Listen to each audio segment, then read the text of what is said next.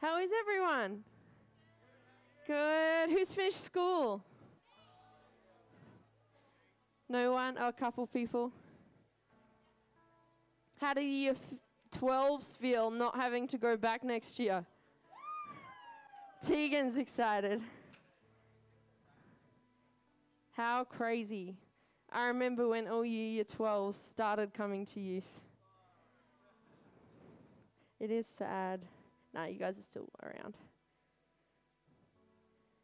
Alrighty. Well, tonight I want to talk to you, of course, about followers. Um, who's been enjoying this theme, by the way? I think it's so cool. I love looking at actual, like, real life people and learning from them.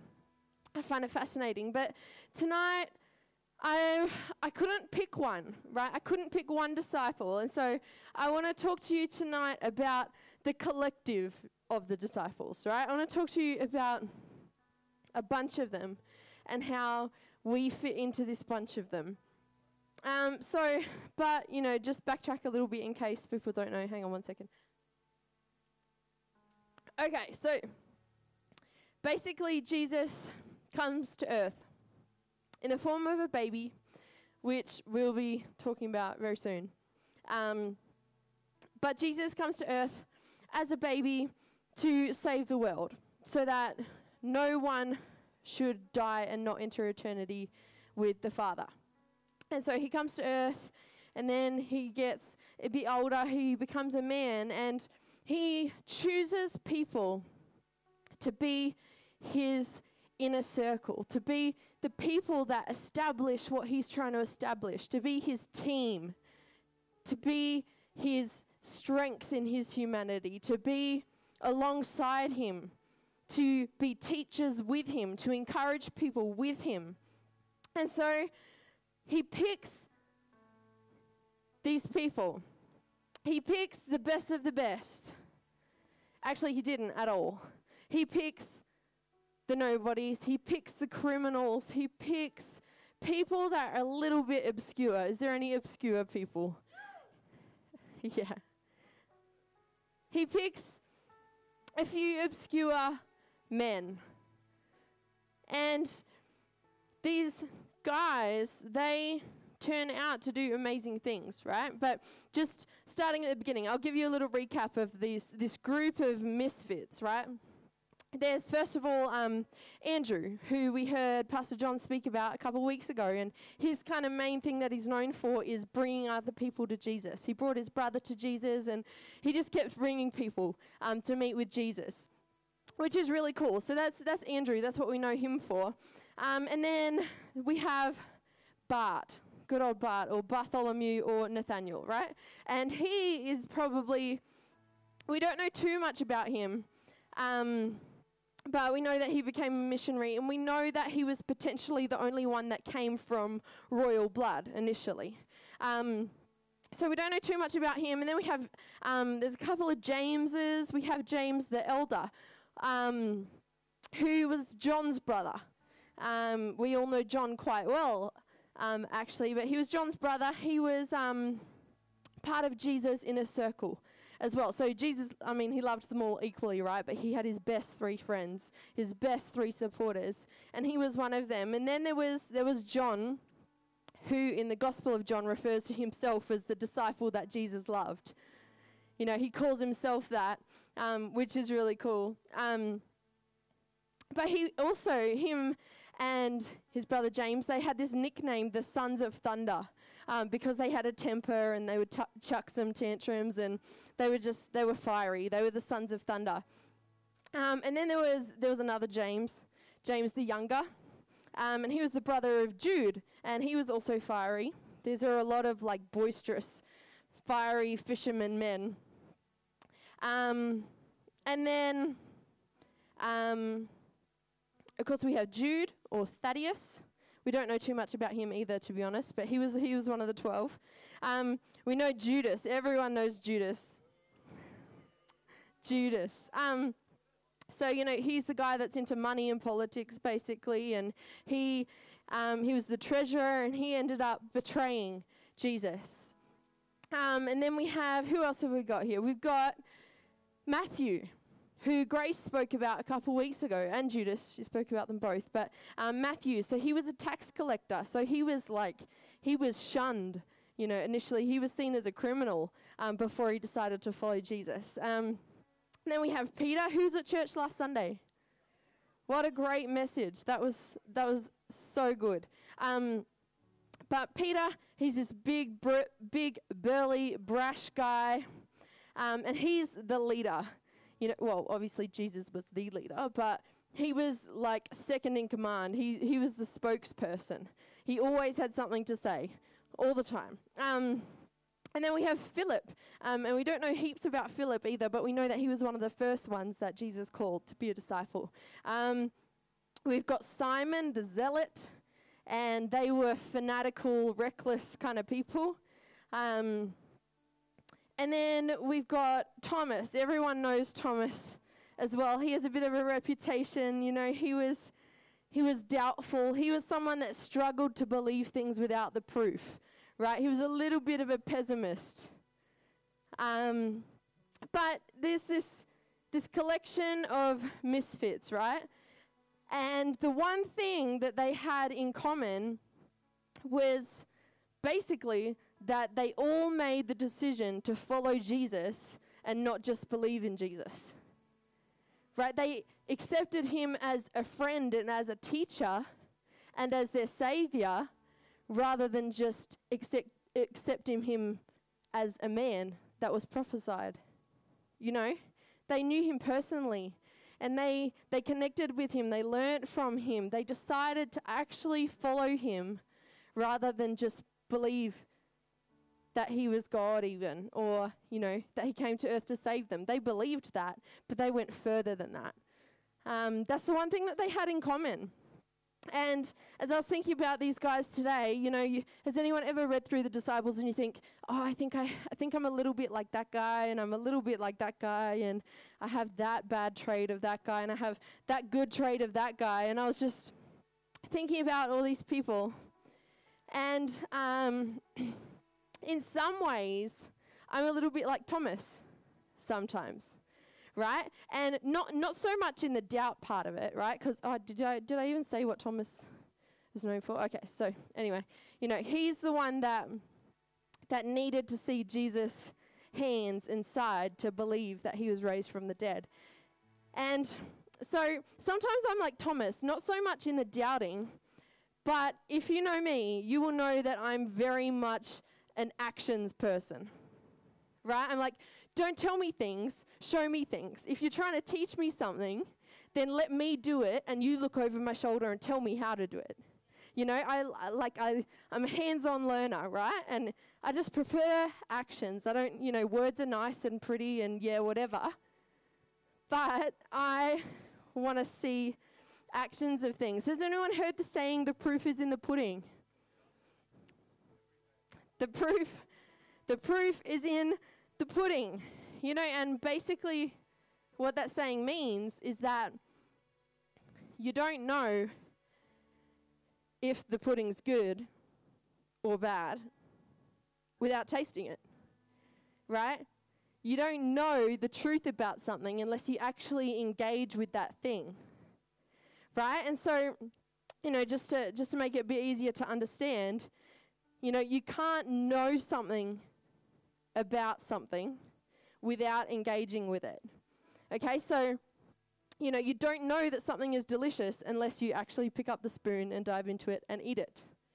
You know, Hamish can tell me that he's a really good dancer, right? But I don't know that unless he physically gets up and shows me that he's a good dancer. You know? All right, all right, go go for it. He can't resist. He can't resist. all right, or you know, another example. So, um, you know, Grace can tell me that she makes really good chicken and leek pie, right? But I don't know that unless she cooks me a chicken and leek pie, and I eat it, right? And you know, while as Christians, you know, you're like, oh, what about faith? We shouldn't have to know everything. Yeah, that's right. We don't have to know everything. but not everyone is a Christian. And so if we go down this mindset, right, I can tell people that I'm a Christian. I can tell people that I love Jesus. I can tell people that I follow Jesus. I can tell people that He's been good to me. I can tell people that He has changed my life, but they're not going to know for sure unless I show them in how I live my life. They're not going to know for sure unless I choose to be a disciple and act out what I believe rather than tell people what I believe. And that's the difference between being a believer and being a disciple is your actions. It's what you do. It's not what you say. It's not praying a really nice prayer at your Christian high school and then actually not understanding what any of it means and and you know not actually having quiet time with God. You know, it's the difference between what we say and what we believe outwardly. Even if we believe in our heart, that's great. That's step 1. But it's how we live that really counts. It's how we live that really counts. And so I just want to keep it really simple tonight and just say that, you know, a believer knows what they believe, but a disciple lives what they believe. We talked about this before the service tonight. The proof is in the pudding. Write that in your notes. The proof is in the pudding.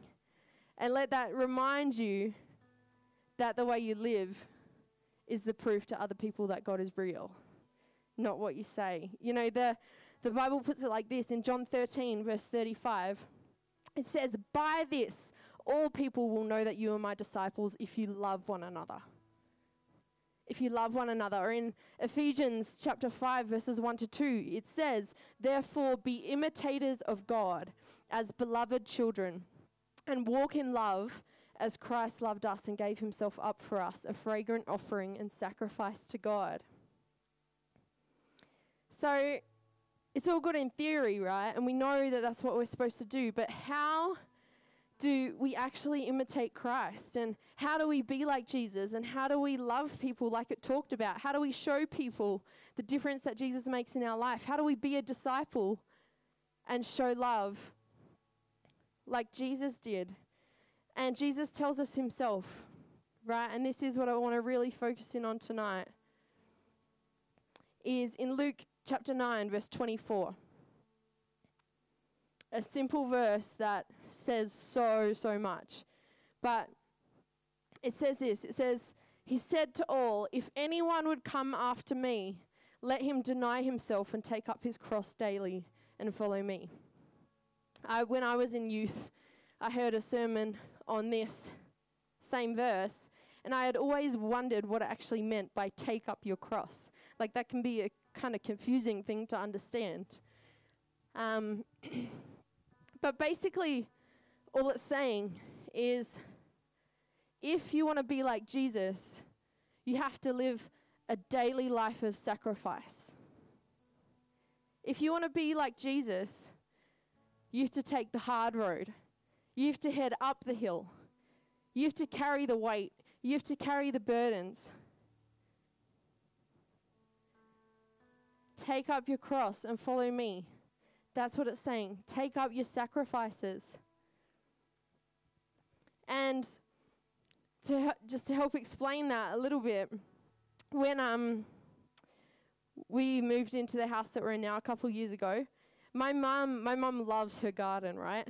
And um she used to grow um, sweet peas, little flowers. Anyone seen them before? They kind of grow on this like metal cone thing up like a Christmas tree. And they smell really nice and they're really pretty and you know they kind of have these green bits that go off everywhere and they're just nice, right? But the thing about a sweet pea is that it looks beautiful. You know, everyone enjoys it. It looks amazing. It's living a great life. But the special thing about this is that it doesn't last forever and it dies. And it's it's sad. It kind of doesn't look so pretty anymore. It's kind of green and brown and yellow and murky and crusty and doesn't smell so good anymore. But what happens after this thing dies is myself and mum and Grace would go over to the bush and we'd peel off all the old plants. And you open up these little plants, and inside are all the seeds. And so, what we'd do is we would crack open all these shells and we'd peel out all the seeds and would save them for a little while. And then the next season, we'd go out to the same pot and we'd plant them again on the outside of our Christmas tree cone thing. And they would grow even bigger, even stronger, even better than the year before. And so that's kind of what this scripture is saying. You know, it's saying, take up your cross daily, be prepared to die, because in God's economy, death equals life. In every situation. You see, Jesus died and was raised to life again. And we were dead in sin, the Bible says. And because Jesus died, we are raised to life again. And so now that we're Christians and we're raised to life, what Jesus asks us to do is not just live pretty like this sweet pea bush, but He actually wants us to make the decision to die to ourselves, to be selfless, to be sacrificial, to take the hard road, to take the uphill battle, and to die to ourselves so that we can then become the seed for someone else. If we die to our selfishness and show someone love, then they catch a glimpse of that love and it becomes a seed in their life. Why did that why did Meg be so nice to me? You know, when she could have easily just brushed me aside and gotten on with her work. Why did she take that extra 10 minutes to teach me that thing? Wow, that's different. You know, or why did why did that person help me get home? You know, why did that person help me when I was sick at school? That's odd. That's a little bit different. I wonder why they do that. I wonder why they did that. That's the seed. Your time and your effort and your cost and your finances, whatever it is that you have to let go of, can become a seed for someone else to know Jesus. That's pretty cool. You know, these disciples that I talked about before, they lived great lives.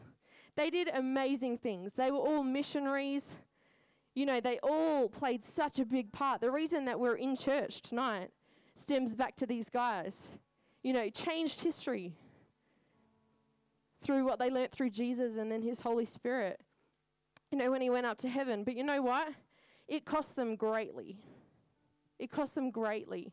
Uh, just listen to this. In the end, like Andrew that we talked about, he was crucified on an X-shaped cross because he didn't want to. He didn't feel worthy to be crucified the same way as Jesus, and so he asked to be crucified on an X-shaped cross. And then Bartholomew, he was flayed apart with knives. He was murdered. James the elder was the first one of them that was martyred or killed for his faith. And it goes on James was sawn into pieces. John was the only one that died of natural causes, the only one. Judas, we know, hung himself. Jude or Thaddeus was killed with arrows. Matthew was martyred. Peter was crucified upside down on a cross once again because he didn't feel worthy to be crucified the same way as Jesus.